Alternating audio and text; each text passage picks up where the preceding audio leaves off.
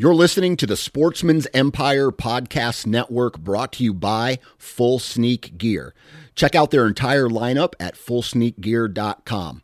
Also, be sure to check out our entire stable of podcasts at sportsmansempire.com. New from Moultrie Mobile, the Feed Hub offers first of its kind cellular connection and control for nearly any spin cast feeder on the market. When used with the Moultrie Mobile app, you can monitor feed and battery levels, run feeders on demand, receive alerts when feeders are clogged, and remotely adjust feeding times. The Feed Hub is ideal for anyone who maintains feeders. Remove the guesswork and save time by planning feeder maintenance before you drive to your hunting property. For more information, visit moultriemobile.com. Think you know the Brooks Ghost? Think again. Introducing the all new, better than ever Ghost 16. Now with nitrogen infused cushioning for lightweight, supreme softness that feels good every step, every street, every single day. So go ahead, take your daily joyride in the all new nitrogen infused Ghost 16. It'll turn your everyday miles into everyday endorphins. Let's run there. Head to brooksrunning.com to learn more. You're listening to the Sportsman's Nation Podcast Network brought to you by Outdoor Edge in their complete lineup of knives and game processing kits. These guys right now are doing an absolutely huge giveaway where you could win an elk hunt and not just any elk hunt. We're talking about a seven or eight mile horseback ride into the backcountry. We're talking a one on one guided hunt you're going to be sleeping in a wall tent, and you're going to be doing that for five days with the founder and CEO of Outdoor Edge, David Block. Now, if you've never been on an elk hunt before, I'm telling you right now, go sign up for this because if you ever hear a elk bugle, whether it's at 400 yards or it's at 40 yards, it is a life changing experience. So here's how you enter go to outdooredge.com. There's going to be a big banner for it somewhere on their homepage. All you have to do is click on that, go fill out some information. I think your name, your email address, maybe some other stuff. And that's all you have to do. That's how you are entered. They're going to be picking a winner, oh, a ways from now. So you have plenty of time to enter.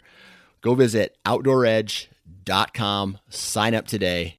And if you decide to purchase any products from the website, enter the discount code NATION30. That's the word nation with the number 30 after that, no spaces, NATION30, and you will receive 30% off your purchase.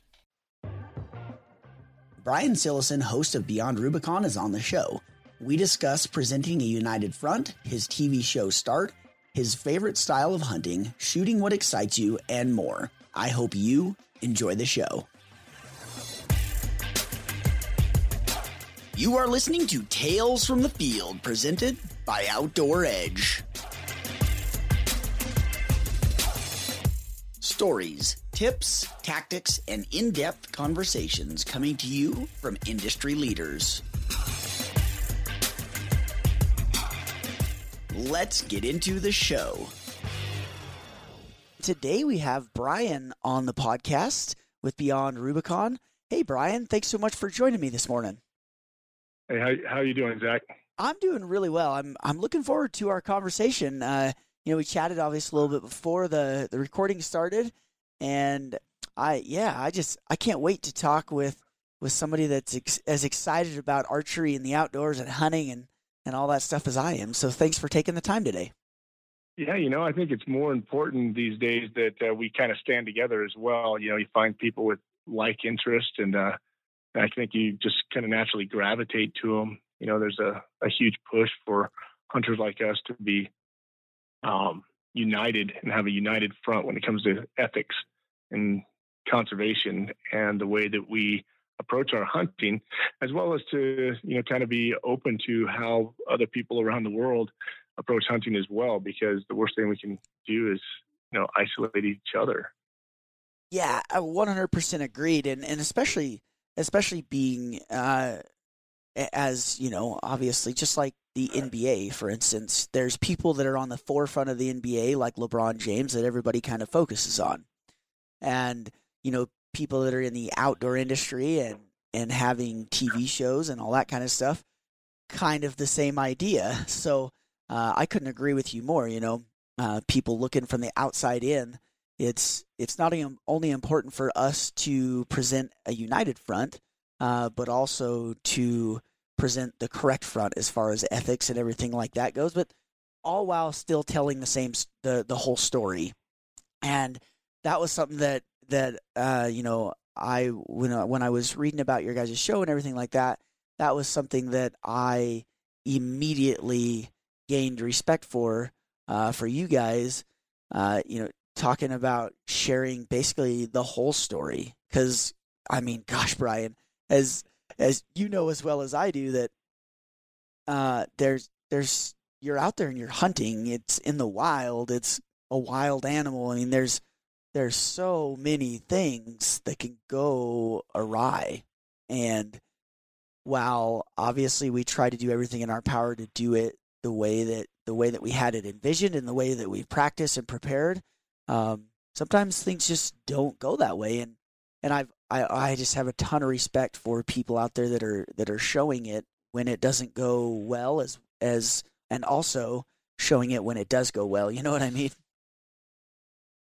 Well, I tell you, we we hardly knew which way to point the camera when we started because hunting in of itself is one of the more difficult things that uh, you could possibly embark on, right?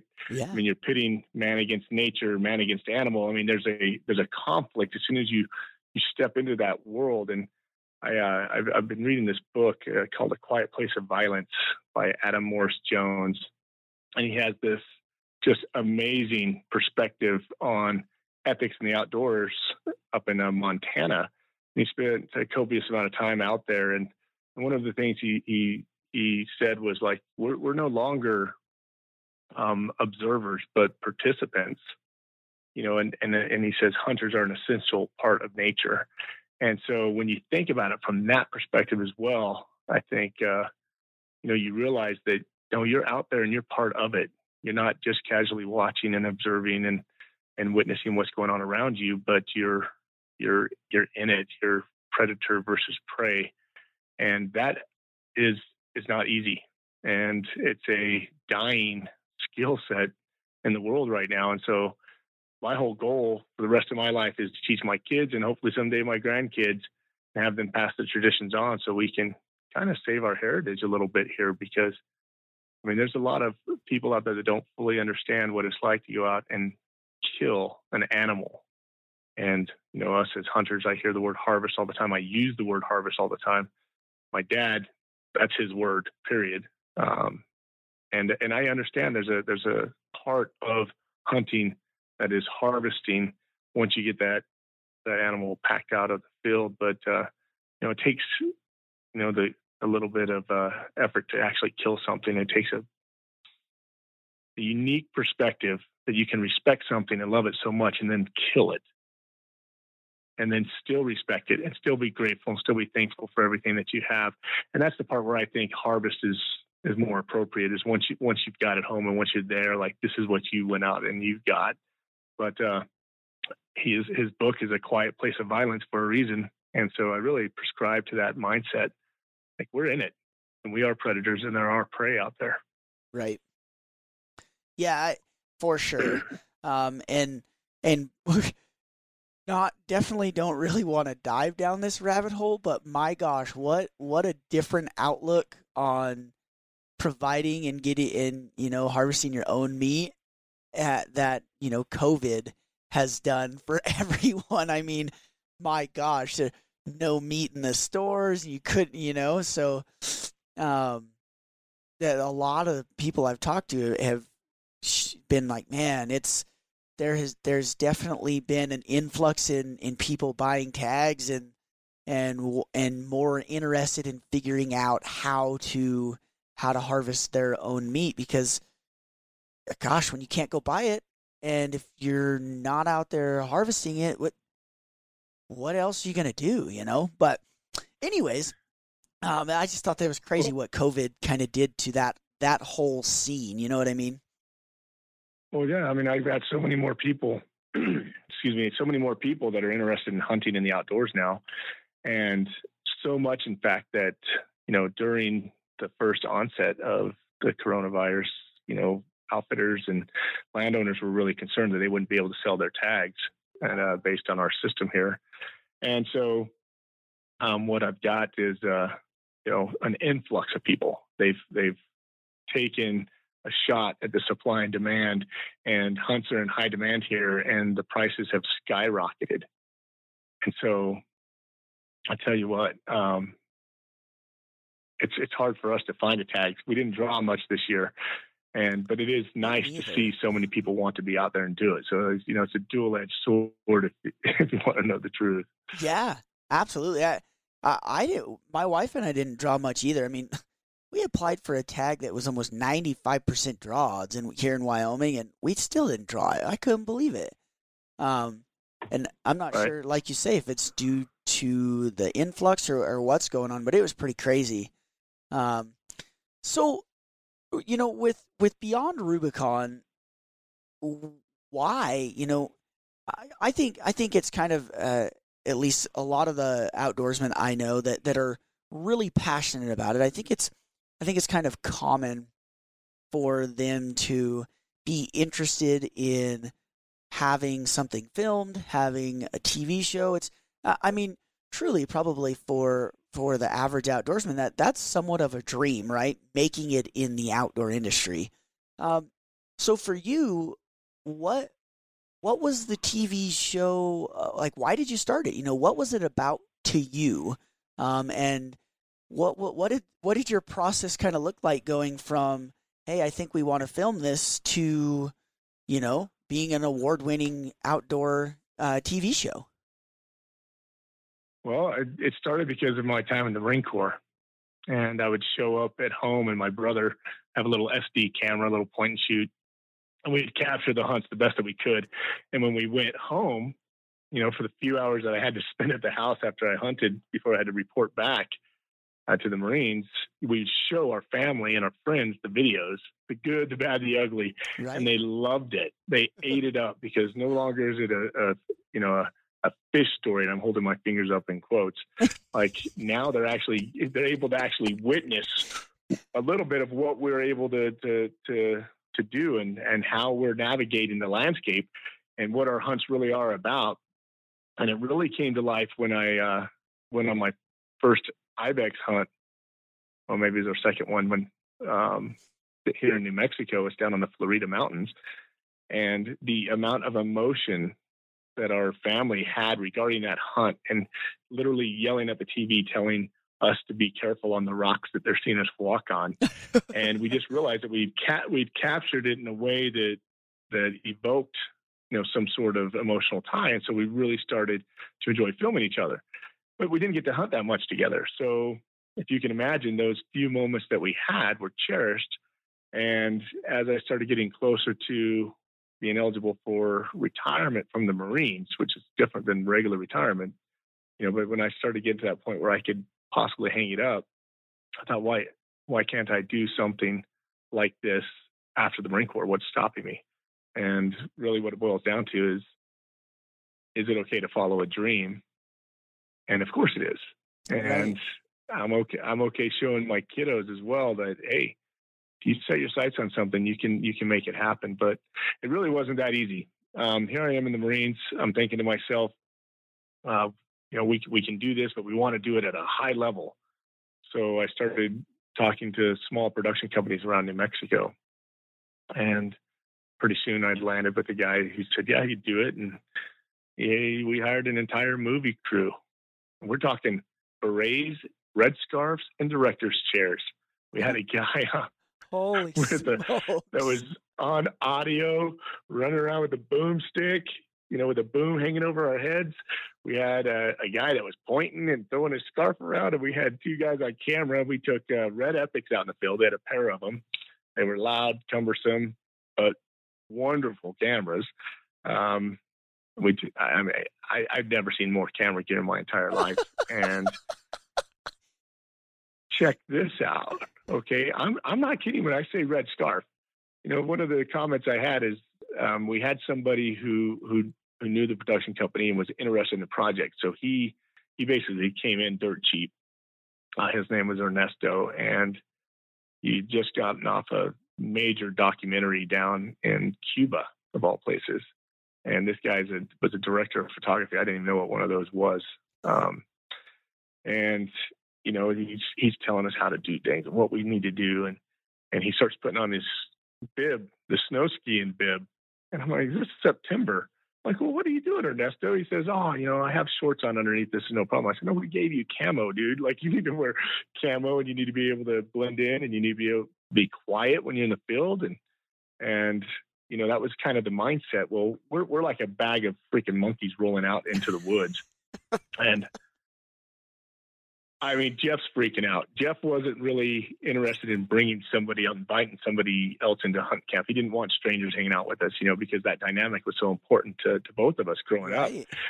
up. Um, and so he's looking at me like, what did we just get into? And I, I just, I looked at him, I said, well, you know, there, I hear elk bugling. Let's just go after the elk. Lo and behold, 45 minutes into the hunt, I get a shot at a nice bull elk. And I hit some limbs the the shot didn't work out. It, it the, my arrow dove into the dirt, and when we all gathered up and we started kind of debriefing what had just happened, all the camera crew guys. I mean, these are movie guys. I mean, one of them had had just gotten off the set of Independence Day two. it, was, it was that bad, and they all looked at me and said, "Wow, this hunting thing's kind of easy. We thought it would be harder." I was like, "You didn't just say that." you did not just say that. And we we hardly even filmed an elk, much less got the kill shot on on video. Uh, probably lost 14 opportunities that you have to work hard for. Um, but what, what happened in the end is we ended up establishing our style. We actually produced two episodes that are our highest rated episodes um, since we started the show um, from that because it was just it was so beautiful and there was so much intensity and we were so new to it that you could just feel the energy. And so you know that was that was how we kind of broke into it. And every time I think I'm going to get out of it um, you know I just remember that story and how we love to be a part of this and to share it and share it with our families first. Right. and that's how we produce as well. You know we produce it as if we're telling the story to our family and and we want to show them visually what that really means.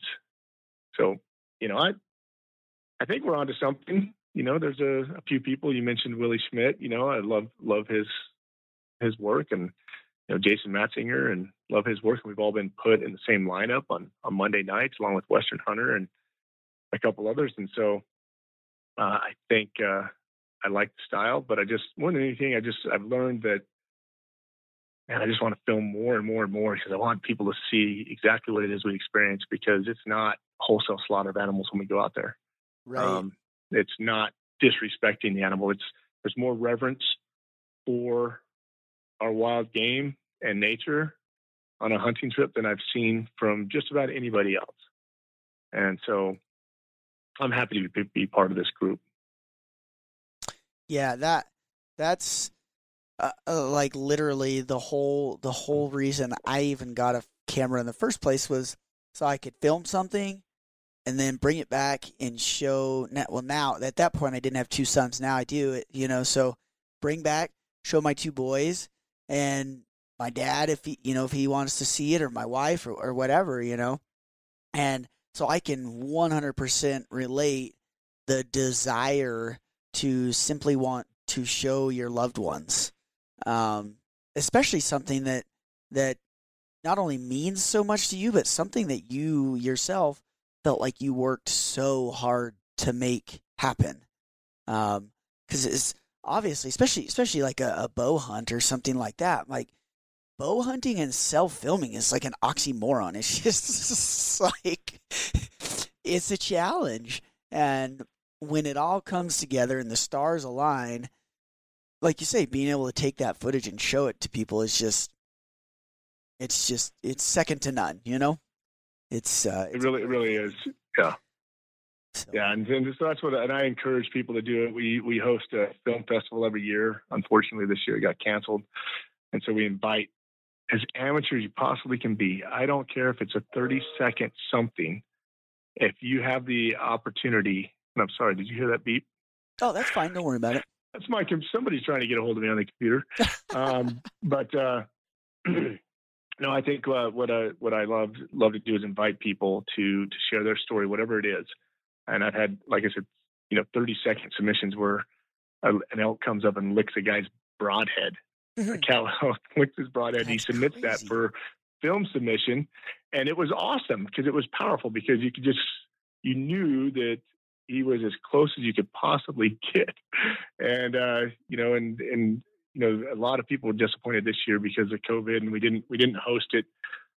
we probably will do something or it's more virtual here before long, but uh, it'll probably be next year. But yeah, four years in a row we've done a film festival and just really helped out a lot of people. We raised money for veterans to get out to the field and hunt as well. So um, I always take a lot of pride in being able to sponsor a, a, first responder, law enforcement, you know, or a veteran to go yeah. out in the field and, and hunt, or their kids if they're unable to, or or you know a Gold Star family where you know a, a military member died overseas, any member of that family would be eligible as well. And so we, I work with a number of different organizations to to try to push people to go out and and to share it, not just with kids, but anybody anybody who's willing. Right.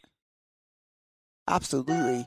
With so after after you had your experience uh, with with the entire uh, literal film crew, um, and that kind of kind you know it kind of worked out but kind of didn't obviously um, what what direction did you go from there i mean you obviously still have the show so you kept filming but what uh, what direction did you go from there well you know you'd think that if you went out with a movie crew all you could do is go down but really what what happened is i just found incredible cinematography and action and so i um i really thought it was important that we were, you know, as authentic as we could possibly be, but I still did not want to lose the cinematography. So I, I worked hard. Um, most of that crew, the film guys wanted to stay and work with me. They loved going out to the field. I had a, a hippie from Taos who looked at me one day and said, I never thought I would find myself in the mountains loving the hunt like I do and it just That's it cool. changed his life and his perspective. It was really cool. So we did that, and then eventually we started getting networked and finding people who were had hunting experience and camera experience, and then really working with them to make sure that they knew how to capture our style. Eight miles deep on horseback, wall tents in September, chasing elk with archery equipment. That is what dreams are made of.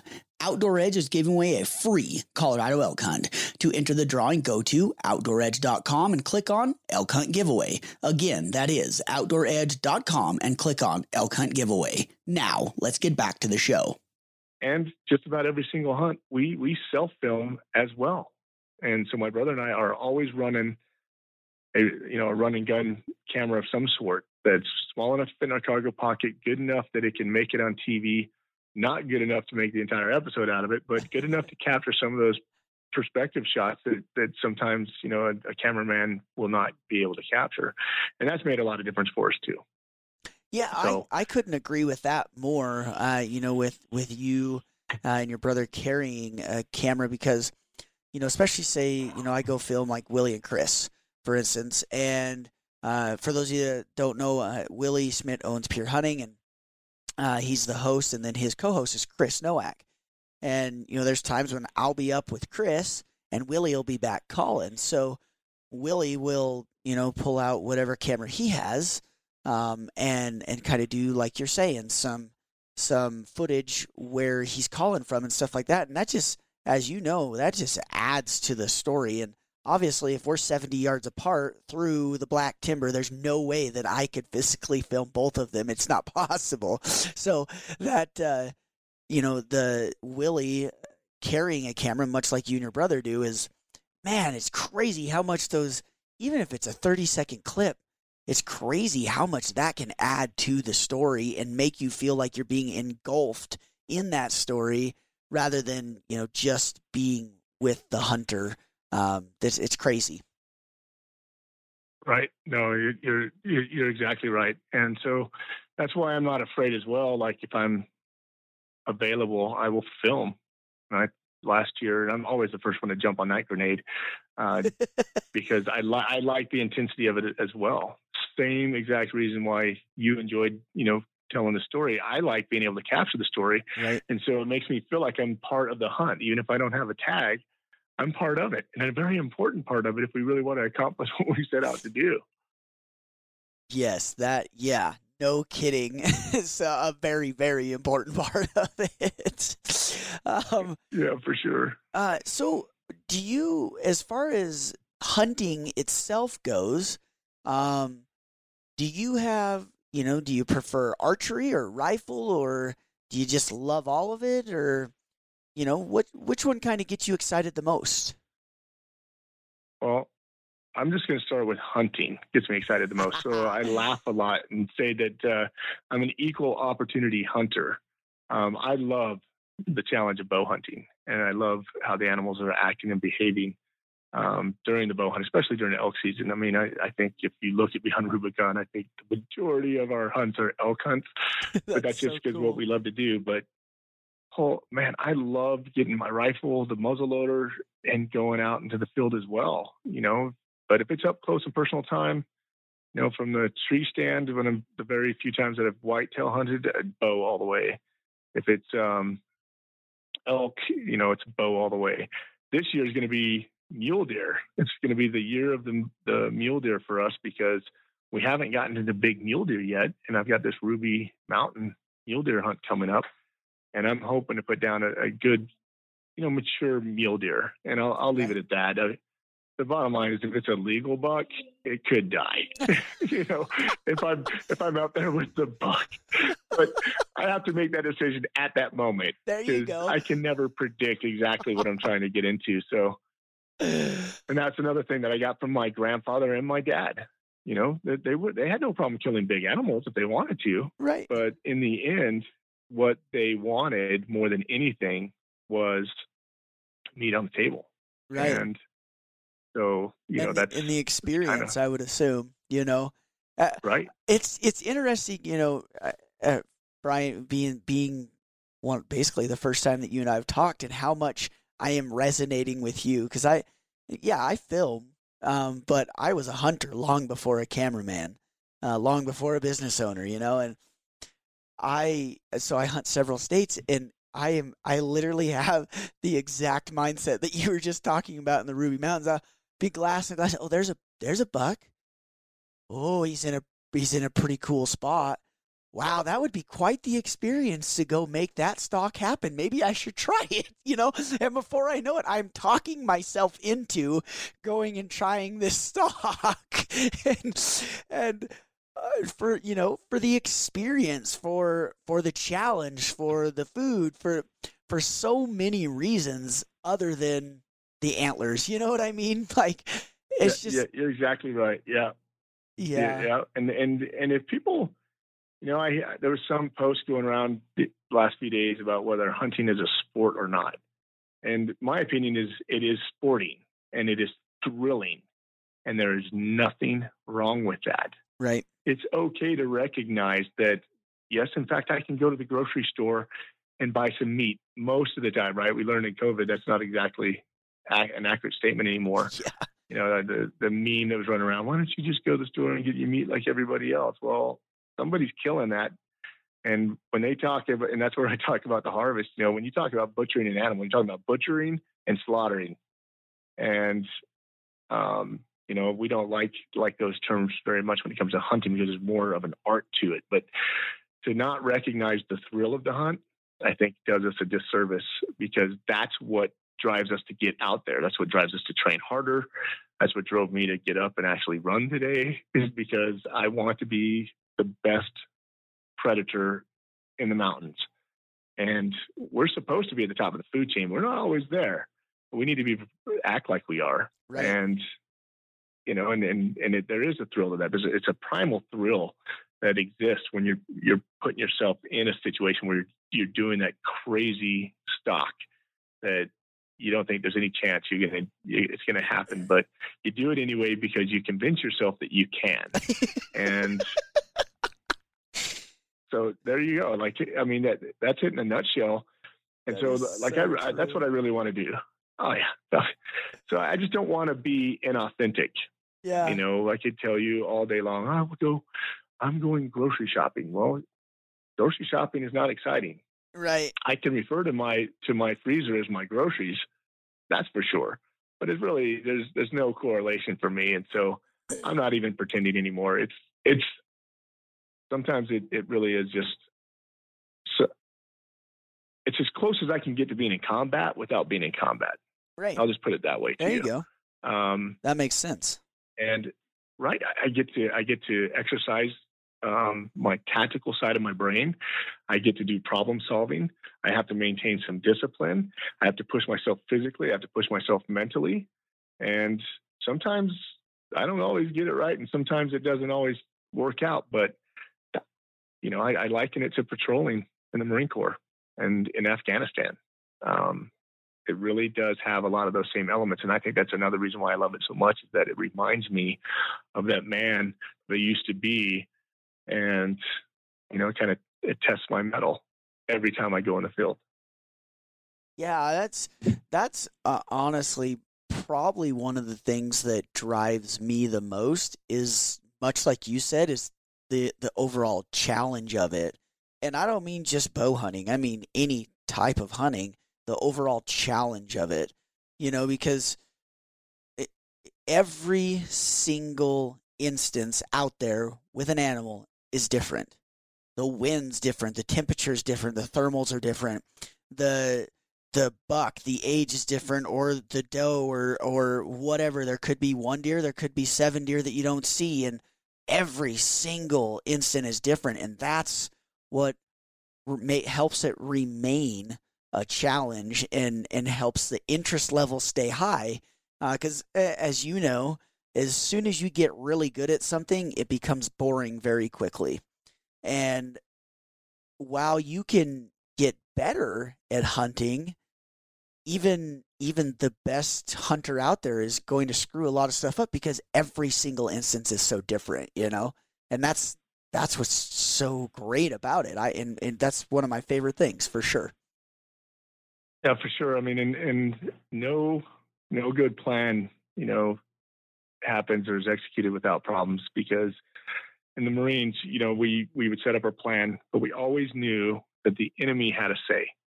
Not just the enemy, but the weather, the terrain, everything contributed to our planning. So we tried to understand all aspects of our mission before we embarked on it, right? But as soon as you cross what we call the line of departure, that means you're entering enemy territory. Um, we knew that it could change very quickly because nothing's following our plan except for us. And that's another correlation to hunting for me is that I could tell you, I'm going to hike this ridge line. I'm going to hit this water. I'm going to go up here in glass. I'm going to go down into this valley. I'm going to do all this stuff because elk, of course, are going to sleep more after a full moon during the day, right? Elk, of course, are going to hit water, you know, four times if they can. Um, they, they don't. They never follow the plan. they never follow the script. I'm like, the elk should be right here, right now, or this mule deer should be here right now. They, but they don't follow a script, and that's okay. Yeah, because that's what makes it exciting. Yeah, agreed, agreed, one hundred percent. Um, so with with hunting, is it it, from the sounds of it, you know, it sounds like uh, you know your dad's been hunting and all that kind of stuff. So it sounds like it's kind of always been in your family. Um, but uh, at least for me, for, for example, may, I think this will help kind of clarify what question I'm getting to is so hunting has always been in my family. Like I mentioned you, I, I, literally went on my first trip when I was two years old. I rode in the pannier up to the top of the mountain and then on the elk quarter on the way out, right? Um, so it's always been in my in my family, but not to the extent that I take it. Right? They they would just hunt Wyoming and and pretty much one or two hunts a year, and which is great. There's nothing wrong with that. So with you, um, has has hunting always been in the family, and you have kind of taken the amount of hunts and the skill level and all that stuff to the next level, or you know, is your is your dad and and and obviously it sounds like your brother is, but is your dad was he that that intense on hunting as well? Uh, he likes to tell people that you know he was the teacher, now he's the student, um, and that you know he is you know happy to take credit for introducing us to hunting, but uh, beyond that, he's like, you know, I, I, I let you go and you and you took it to a whole new level. Um, for me, I look at other hunters too, and I and I strive to be better because you know in my time in the Marine Corps, I didn't get to hunt that much, and as a young youngster, you know, the, the my first bow hunt wasn't until a month or two before I went into the Marine Corps, and I didn't touch another a bow again for almost 20 years. Um, so the the the truth of the matter is we we did we did a lot of road hunting. Um, we wore flannel, and you know as we progressed as youngsters, I would say my dad you know would increase the levels. We went in on horseback. We went into wilderness um, up in uh, southern Colorado. And so we started getting to a point where we were taking hunting to a new level already. And it just naturally kind of happened with my brother. He I come back from Somalia and he's like, hey, man, get yourself a muzzleloader tag and join us at base camp. This is perfect. So I go get a muzzleloader tag and I'm like, why do you want to shoot muzzleloaders, dude? You shoot guns. Rifles are cool. He's like, no, this is great. He goes, check it out, man. These are velvet bucks. And sure enough, I got myself, uh, a matter of fact, I'm looking at him right now, a uh, four by four mule deer. You know, his his fur is about as slick as you can imagine. He's a gorgeous velvet buck. And so I, I was hooked. I was like, okay, muzzleloader is cool. well, a few years later, a few years later, just like, hey, man, I bought a bow. I'm like, what did you buy a bow for? like, we, we hunt guns and muzzleloaders. We things that go boom. He's like, dude, you, you have no idea. He goes, it's just different when you're out there with the bow. You have to get closer and you have to to to really put your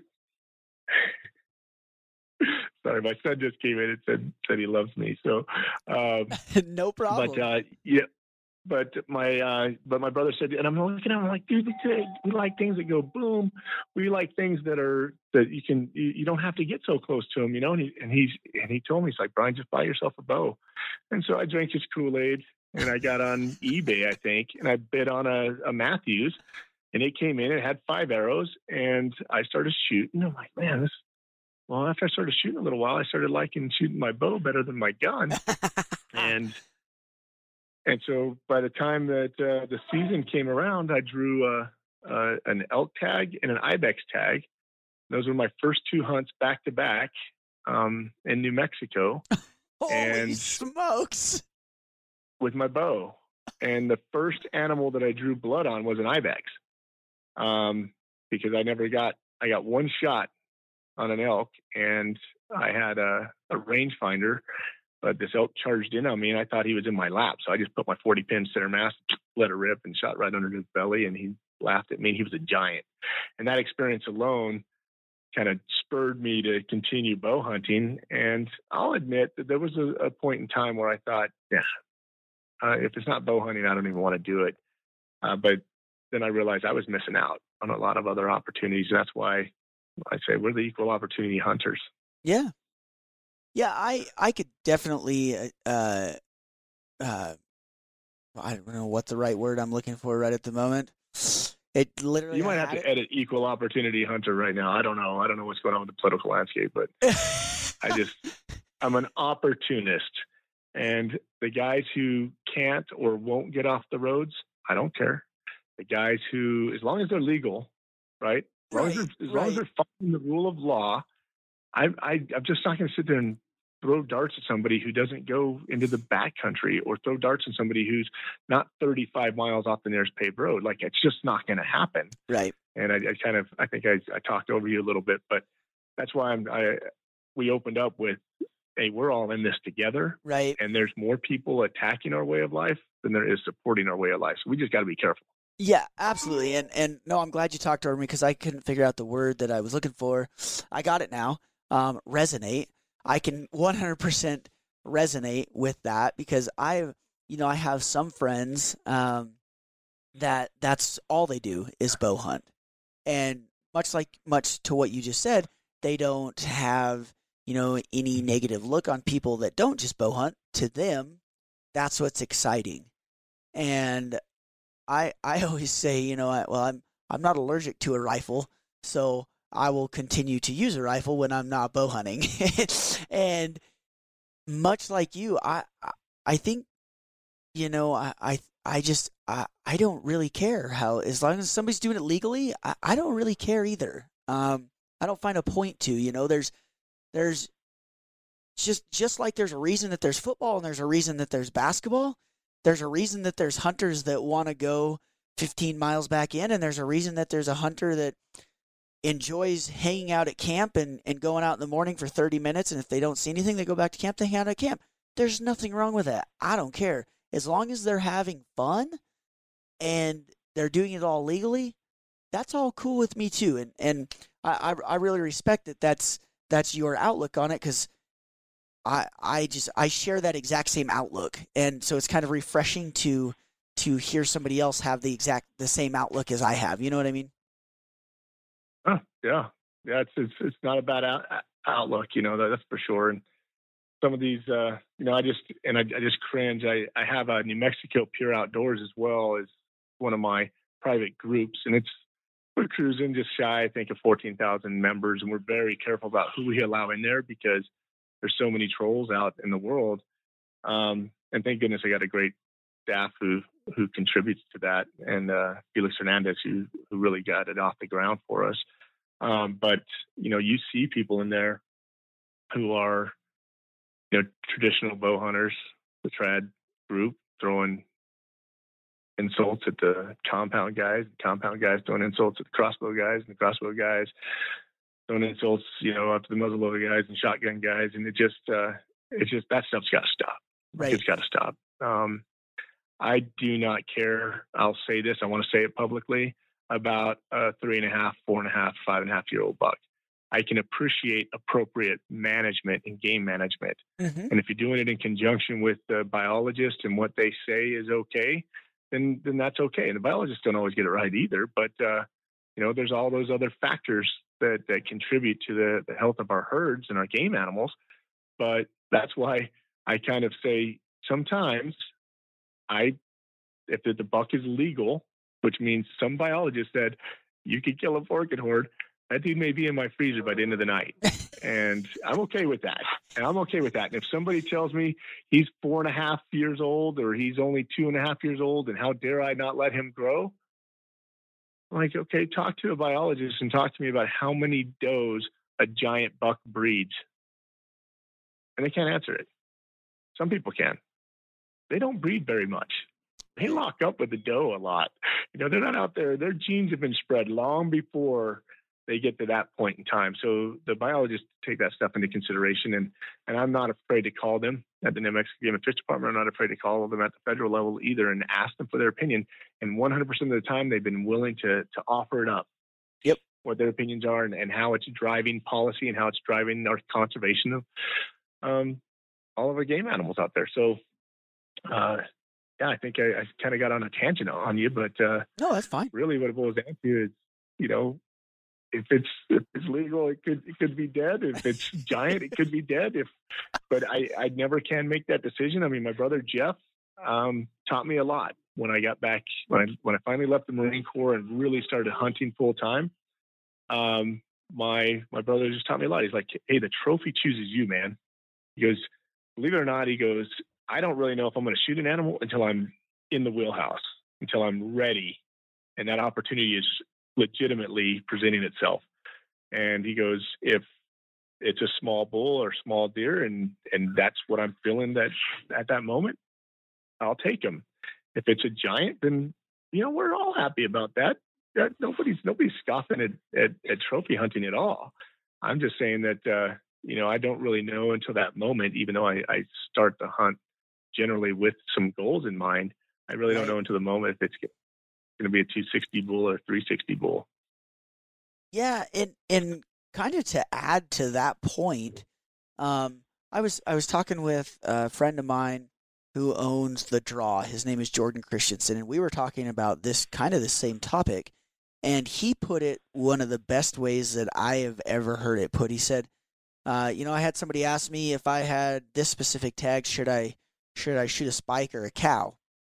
And I said, I replied, um, if you go through all that work and you have the experience and you get excited and this cow or this spike comes in and you are off the level charts excited he said well what a shame to not put an exclamation point on that excitement by shooting um, and when i heard that i was like man that is that is so true because you know as a cameraman um, there's been times when the hunter has literally looked at me and they've been like, "Don't let me shoot X, Y, Z," right? And and I'll do my best to hold them to that, but at the same point, it's really hard because when people ask me, "Hey, should I have shot this or should I have shot that?" or "He's right there, should I shoot?" I, I just I'm like, "How do you feel? Are you excited right now? Is is is this what you had pictured in your mind?" Because I think probably as well as you know, Brian, that it's not really it's not really always just the size of the animal that people sometimes get let down on. Sometimes when they go on an elk hunt, they have in their mind made up a story of an elk hunt, right? And to fulfill that story and to make it the to be as exciting as they wanted, they have to be in aspens. The elk has to be bugling. And whether it's a 400 class bull or a, or a 250 class bull, that's not really so much that's making the story. It's all the other stuff that adds into all the pieces of that puzzle. And the actual shooting of the animal is just kind of the, the, the cherry on the top, right? And it really is. Yeah, it's icing on the cake, cherry on the top. It's yeah. the bonus because uh, the the entire journey is is so important. Right. Um, Right. And, and that's and, that's where that's where we started. Yep. And and that's so. why I just you know when people ask me that I'm like I was uh I was filming in Kansas last year and I was filming one guy and his son was texting me um and he I get a text message, "Hey man, here's a picture of a deer in front of me. Should I shoot it?" And and cuz he had never really hunted whitetails before. And I I got the picture and yeah, it's it's a buck. You know, it's it's like a eight pointer or whatever. I don't remember what it was, but I, I just texted back. I said, "Are you excited right now?" Or, or or not? No, it was after the deer. He passed the deer, and he said, "Man, I kind of think I screwed up." And he sent me the picture, and I said, "Well, let me ask you, were you excited?" And he goes, "No, not really. You know, it, it was a nice buck, but I, I wasn't, you know, super excited. I, well, then I think you did the right thing. You know." And then two days right. later yep. or whatever, a bigger buck comes in and he's like, dude, I didn't even have to think about it. I was so flipping excited that I could barely even pick my bow up. And I said, well, there you go. there you go. That's, That's what you're you looking go. for. yeah, 100%. 100%. And that's what I, that's what exactly what, you know, the first lesson my brother taught me. And I can remember on day one of a 15 day hunt with my bow, first time in the field with my bow in a lot of years.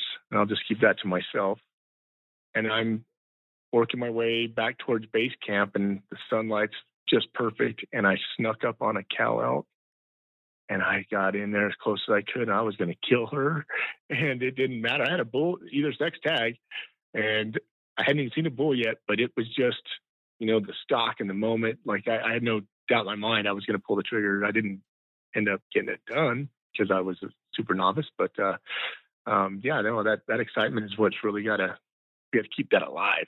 Inside. Absolutely. And if it becomes mechanical, I think we lose a little something when that happens. Yep.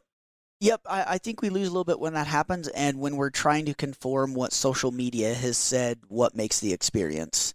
Um, it's true. You know, um, well, I know I know Jordan as well. By the way, just to point that oh, out, yeah? I wanted to jump on that too. Oh yeah, yeah. I know he's he lives in Las Cruces. Yep. I was walking by the booth in Salt Lake City at the Hunt Expo, and he's like, "Oh my gosh, Beyond Rubicon, I've been wanting to talk to you." He does all of our planning and hunts. He's um, the man. All over the country. Oh my goodness, and he will spend time with you. Yep. But uh, Jordan, you haven't returned my text message yet. But uh, I guess he's probably tired of me blowing him up. uh, but uh, no, he's he's helped us out tremendously, yeah. um, and taken a lot of pressure off the team trying to figure out how we can apply in multiple states and try to have more opportunity. That's awesome. And uh, if it, if it wasn't for him, we wouldn't be able to fill our fill our obligations to the network or to our fans or or whatnot. So I'm I'm feeling pretty fortunate to have Jordan on our team. That's cool. That's cool. I I, I agree. He's he even as a DIY hunter, he's helped me out a bunch. Um, well, Brian, I honestly can't thank you enough for taking the time out today to hop on the podcast. Uh, you said a couple things in there that that I would love to dive into further, maybe on another podcast uh, sometime when you get time. Like when you mentioned that one of your first hunts you went on with a bow was an ibex, that is something that I've just got to dive into because it's. I mean, it's a freaking ibex. It's, like, right. let alone drawing the tag is hard, but they live on the rock. Like, come on. so there's a lot of stuff I want to dive into deeper. Um, and we'll just. That's a, quite a story. Yeah, we'll have to yeah, just set up another time for a podcast if you'd be open for that. I'm totally open for it. I'd love to talk ibex. Um, that is my favorite hunt. Period. And uh, I can't draw it. It's a draw only. And it's you know they're managed by the state as a big game animal. They're not right high fence. These things are free ranging. They are wild and they thrive down there. So, yeah, yeah, I've got uh, a few ibex stories that I, I, would love to share with you. Awesome, awesome. Well, thank you so much for for being on the on the podcast today. That was my pleasure. Thank you.